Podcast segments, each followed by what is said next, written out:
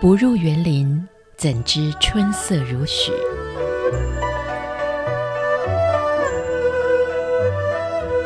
不只是昆曲 Podcast，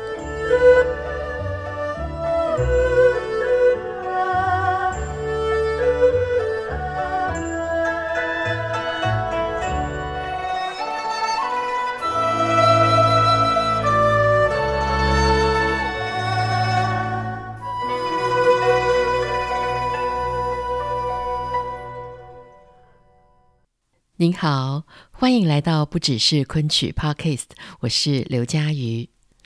今天我们的节目内容哦，非常的丰富，要来跟大家聊聊什么是曲牌，什么是昆曲当中所谓的南曲、北曲，以及南北合套，还有什么叫做一字行腔。哇，听到这里，可能有些人觉得哦，好恐怖哦！今天是要上乐理课了吗？感觉好吓人哦。确实，这都是一些比较严肃的话题，但是你千万不要害怕。今天我们特别邀请到了昆曲小生杨汉如，他要用多年的功力哦，以非常深入浅出，甚至幽默风趣的方法，来跟您聊聊这个感觉起来很严肃的话题。所以，虽然知识量庞大，但是听起来轻松愉快。只要半小时，绝对会让您功力大增，立刻晋升一阶，成为昆曲达人。那么，我们接下来就请汉如来跟我们谈谈曲牌、南曲、北曲，还有一字行腔到底是什么意思。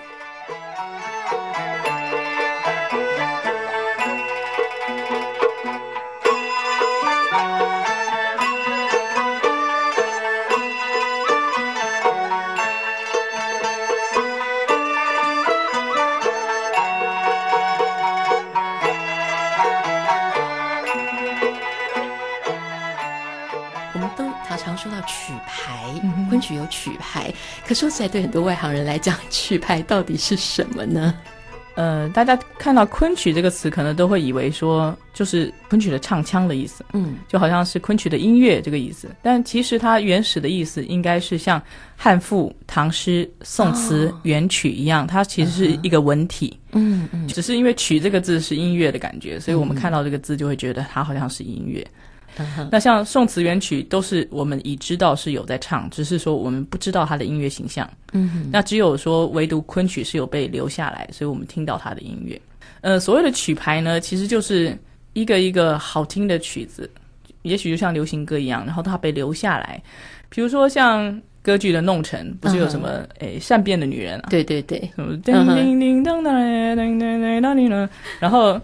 也许我们小时候。嗯，这样好像透露我的年代。反正就是有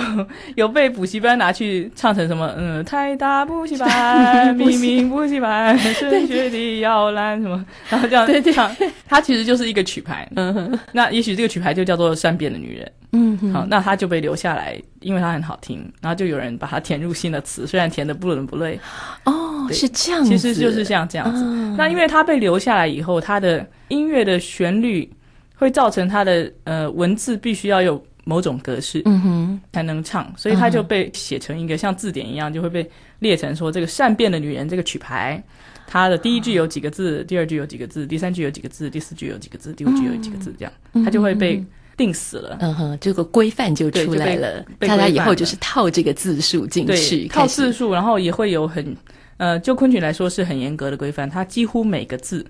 都会规定平仄。哦，哇哦，这么严格？对，相当的严格，而且嗯有些甚至不止平仄，嗯、还会有哪一个字一定要是去声，就是一定要是四声，嗯、或者哪一个字一定要是三声，啊嗯，就是很啰嗦，就对了，对，就是因为很多曲牌被留下来以后，它就会被分类，嗯，比如说同一个调性的，就放在一个箩筐里面，一箩筐一箩筐的曲牌，嗯、就几千支曲牌，它被被分成好几个。门类，嗯然后当他要呃剧作家要创作的时候，就会从某一个箩筐里面去挑调性类似的曲牌，嗯、把它串成一串，就变成我今天要写某一个折子的我所用的曲牌。嗯，哎，像我们大家都知道，说在歌仔戏里头，哇、嗯，新卡北北这种也算是一种曲牌的意义吗？嗯、呃，不是的，因为歌仔戏跟昆曲刚好是两个完全不一样的类型，一嗯个是曲牌体的，像昆曲它是一个一个曲牌，那寡戏它算是板腔体的，哦的剧种，寡语跟京剧是比较像的，只是说寡语它是一个介于这两个中间，因为它年龄比较轻，它大概只嗯有一百年的历史。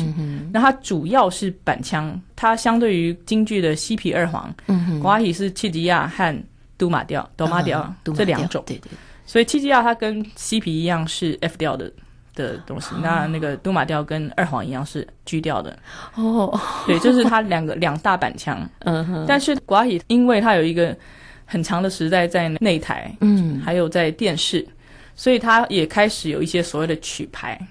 哦，因为它、它的版式没有发展那么完备，所以它光唱七吉亚跟哆玛，也许会有一些观众不是那么满意，嗯哼，所以呃就发明了很多有点点像流行歌一样，就是一一支一支的好听的曲牌。啊，那它也是会被重新填入词以后，嗯哼，再来唱，可是它的规范就不是那么严谨。就是因为我们昆曲呢，通常比如说一个《牡丹亭》啊，嗯或者一个《长生殿》这样子一个戏，它的戏剧结构是非常庞大的。嗯哼，还要比如唱说我个们几天几对，夜这因样，为我们去看戏通常是看两个半小时、三个对小时，，对，可是去看一出昆曲，如果是一出完整的昆曲，它可能是五十到五十五出，或者最少大概也有二三十出。嗯哼，所谓的出是单位，就是我们现在说折子，折啊子，而且每个单位呢，它平均也许是半小时。啊哈，也就是说，它一出完整的昆曲演起来可能是二十五到呃三十几个十小几时到，二十几个小时，对，就非常非常的长。然后，一个昆曲的剧作家他在写的时候，他并不是说今天想到一个故事，然后我就想到哪里写到哪里，嗯哼并不是这样子的。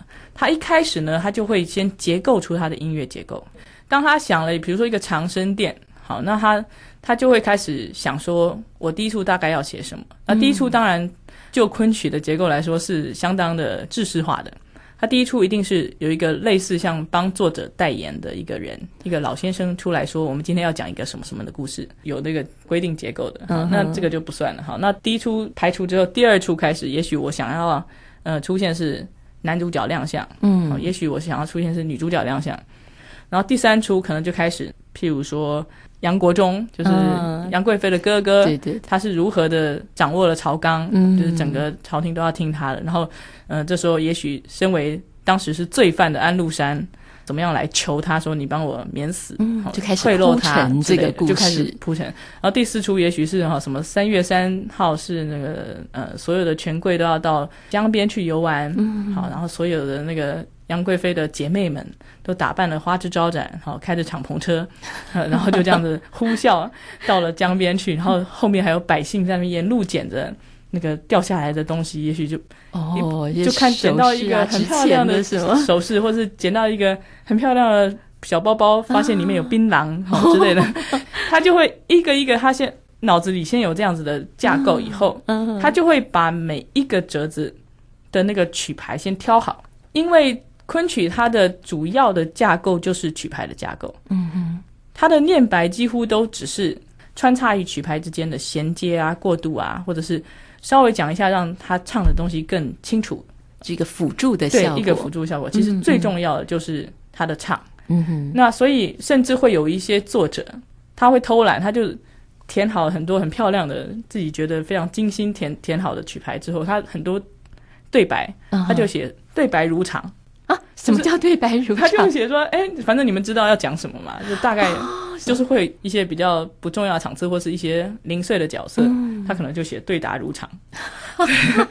也就是说，其实对白在歌曲里面还是算比较不重要的，因为最重要就是作者去填出这些曲牌。嗯，那这些曲牌呢，它就会有一个格式在，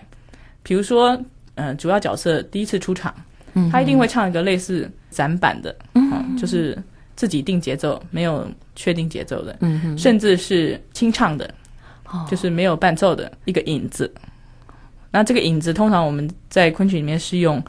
呃宋词的词牌来吟唱一个引子，嗯哼，然后接着才开始会唱正式的昆曲的曲牌的，嗯哼，它通是常规定好的，就是一定要这样做，通常都会是这样子。啊，它的基本格式都会是从三板好，然后开始一些各种节奏的曲子，最后收尾。那这些不同节奏的曲子，它通常只要没有很严重的情绪变换，它可能就会是从同一楼嗯，就是这同些一曲个牌里头，呃调性的曲牌嗯哼去挑出来的。好，那它就会有一个呃，最后有一点点约定成俗的一个习惯的呃连接方式，所以大家会有一点点熟悉。观众其实是需要对于音乐有一点点熟悉感的，因为你熟悉，你就会容易有兴趣。嗯哼，可是因为昆曲它是一个一个不一样的曲牌，即使它是一样的调性，也许观众不是那么容易产生熟悉感。所以呢，昆曲的曲牌其实最后就会形成一种习惯性的串联方式。嗯，大家就会习惯于哦，这个曲牌之后可能就会串那个曲牌，然后可能又会串那个曲牌，就是会有一种衔哦这接一的套方曲法牌，就有一个一种很熟悉的衔接方式。嗯哼，那观众就更容易对这样子的一个段落是产生兴趣的。对，嗯哼，所以其实昆曲的曲牌结构就是那个呃剧作家一开始就设定好的，嗯，然后他也就规定好了这个戏的结构。当然，一个剧作家他做出这个剧本之后，会有一个专门写等于是写谱的那个人。他去把它谱出来，嗯、但是他已经没有办法改变太大了。嗯哼。这个曲牌哎，所以这样很有趣哦，几乎可以说昆曲的它的剧作家本身就要对这些曲牌是相当熟悉的，理本身论就上有点像个作曲家的这种是角色。理论上应该要是的，所以我们就会看到有一些很有名的作者，应该说他是有音乐天分的啊，他对曲牌是有感觉的。嗯哼，所以像呃很有名的《长生殿》的作者，就偏偏是一个非常懂音律的一个作品。嗯哼，所以不管人们喜不喜欢这个爱情故事，但是他真的留下来的折子就非常多，嗯哼，尤其是唱，有些折子理论上根本就不应该会被留下来，因为是很无聊的。比如说老乐工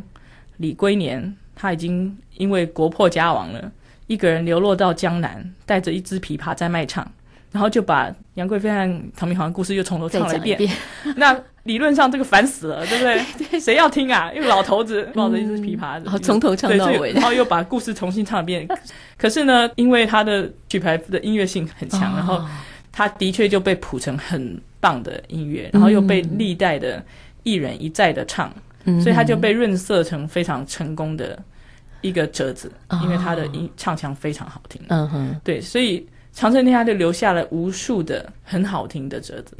对我们记得安琪老师有特别提到南红北孔，对不对？是所以我听到好像昆曲里头其实也有所谓南曲跟北曲的分别，是。那这个到底是又是一个怎么样子的事情？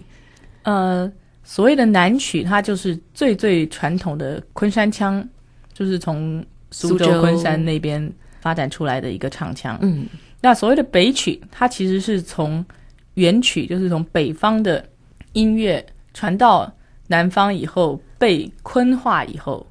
哦那接纳为昆曲的一部分。嗯哼，然后它就是等于是自己有好几个箩筐的北曲的曲牌。哦，它被又留又下来长出了所谓北曲的曲牌对了，就是在嗯原来纯粹的南方发展出来的五声音阶的曲牌嗯嗯，之外，它加入了蛮多的北方的音乐，他们是嗯七声音阶的。哦，它跟南曲不一样，南曲完是全五不一样声，北曲是七声，对，啊，而且它甚至能连它的唱词的字要怎么吐字，嗯都是不一样的，哦，那差异其实蛮大的，是非常大。哎比如说像北曲，因为从元杂剧的元曲哈、嗯的北曲开始，它就是一个人唱。就是一出戏，不管怎么样，只有一个人可以开口唱，哦，其其实他人都只有对白。所有的角色里头只有一个人可以用唱的只有那一个主角。主角，哇哦， 在元杂剧里面，它分成旦本和末本，就是啊是女生做主角的，还是男生做主角？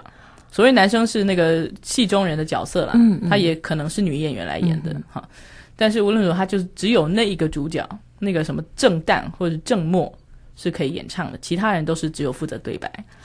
那南方的南曲，像昆曲本来发展出来，或是在比昆曲同时代或更早一点点的所谓南戏，嗯，所有南方的剧种都是所有人都能唱，哈哈，每个人都可以分着唱，甚至同一支曲牌可以我唱两句，你唱一句，他唱一句，这样嗯子、可以交织着唱。但是北曲它被纳入昆曲以后呢，它就保持了它的北曲的哦，这个有严格的规定呃对，对对，这个尊严。 只要唱到北曲呢，就只能一个人唱。比如说我们大家可能听过的《夜奔》，就是男怕夜奔，女怕思凡。这个《夜奔》它就是一个北曲，它就嗯只有一个人唱。林冲，对，呃，当然后来他也开始有一些些小呃打破，就是它变成南北合套，就是一个人唱北曲，然后其他人可以分着唱南曲。在一个折子里头，对对，然后是交织的，就是一支北曲，一支南曲，一支北曲，一支南曲，一支北曲，一支南曲。像那这个哦嗯只要是唱北曲的那个人呢，他通常就会是主角，因为只能他一个人唱那一套北曲。嗯哼那中间穿进的那个南曲，就由其他的人来分唱。嗯哼比如说最有名的例子就是常胜烈的《续格》，就是杨贵妃发现唐明皇前一天晚上竟然又去找梅妃，所以他就怒气冲冲的一大早要去俩搞，然后就是去 抓奸。对，然后他就是一个人怒气冲冲的唱着比较激昂的嗯哼的七声音阶的北曲。那其他的角色，不管是高力士啊，还是皇帝啊，还是小宫女啊，嗯太这三监个宫就女大家都在旁边这样子，不要生气 不要啊，生气，不要生气啊，都是我的错，或者也就是杨贵妃每次怒怒气冲冲的唱完一支曲子，然后后面就会穿一支比较柔软的安慰的男曲。南曲啊，好有趣哦，是啊，它就是一个很经典的音乐结构。嗯，我觉得那是昆曲相当漂亮的地方，虽然虽然它好像还是被规范，但是对文人来说，其实被规范是一件很开心的事 情，等于是对，你有更更艰涩的一种功游课戏，对对，要 去挑战，没错，没错。好，我想聊到这边哦，其实我们大家都很想来赶快听一听今天汉儒要带来什么样子的曲子，呃，我想先放一些比较，呃，也许在其他集里面未必会听到的曲子，所以我们先选择放一个呃《琵琶记》的盘夫的嗯哼《江头金龟》这是一个南曲，哦，这是一个南就曲，是一个官声，嗯、算是昆曲里面比较特别的角色，嗯哼，因为昆曲里面主角是小生，呃，即使这个小生已经有点分量或年纪，比如说像唐明皇，嗯，他是一个大官生，就是他已经带胡子了。哦唐明皇第一次出现在观众面前的时候是五十八岁，嗯哼，就但京它剧还是小声，对他还是会啊在京剧他会被已用经老老生生唱，但是对在昆曲是小生。哦，所以像蔡伯喈，他这时候是很烦闷，而且他已经已婚了，嗯他不是还在追女朋友的的年代了，但是他还是会用小生这个行当来演唱，啊，所以他是一个比较独特的行当，叫做官声。官声，嗯哼，OK，好，我们一起来欣赏。天心那非人是我身退。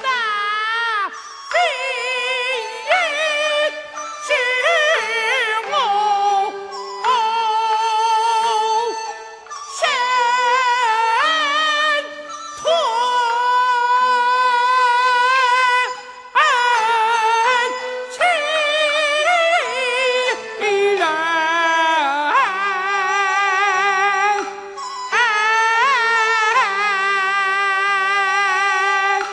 这文里的啊，是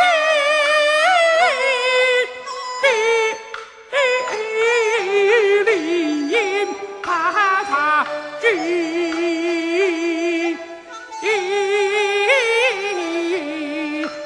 我要归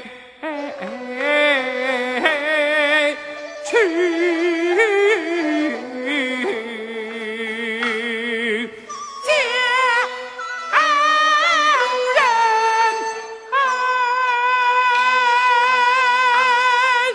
思君。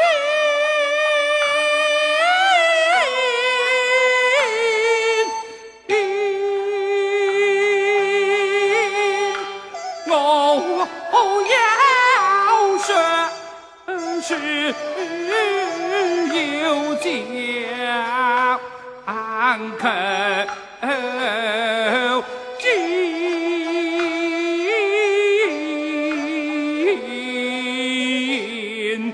不满夫人说，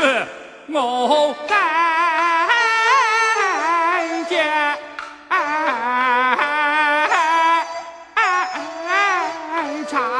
朝政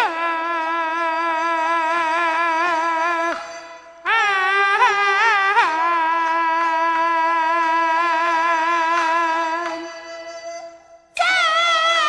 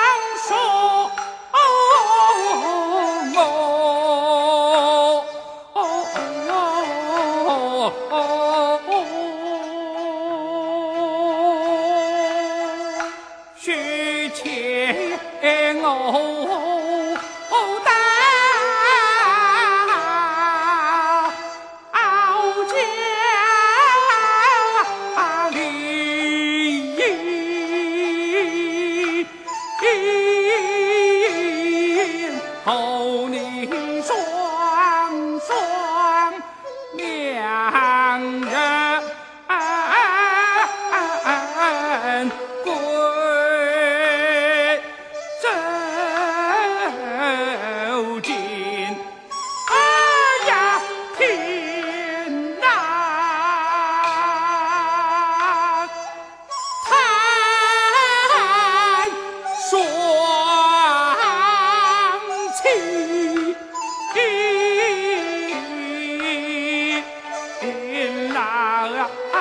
老鸡。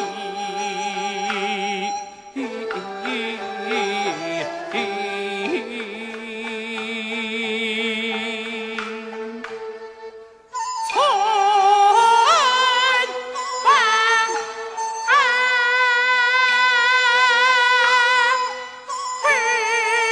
一声，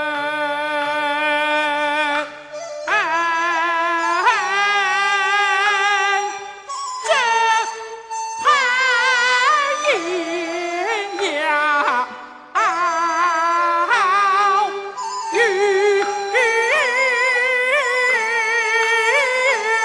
欲成又不是风波。哦你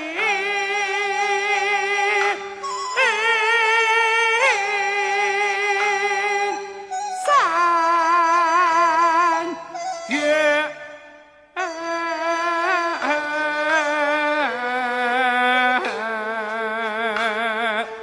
真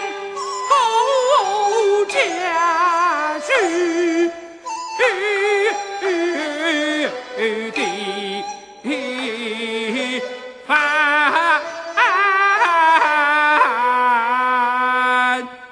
鸡。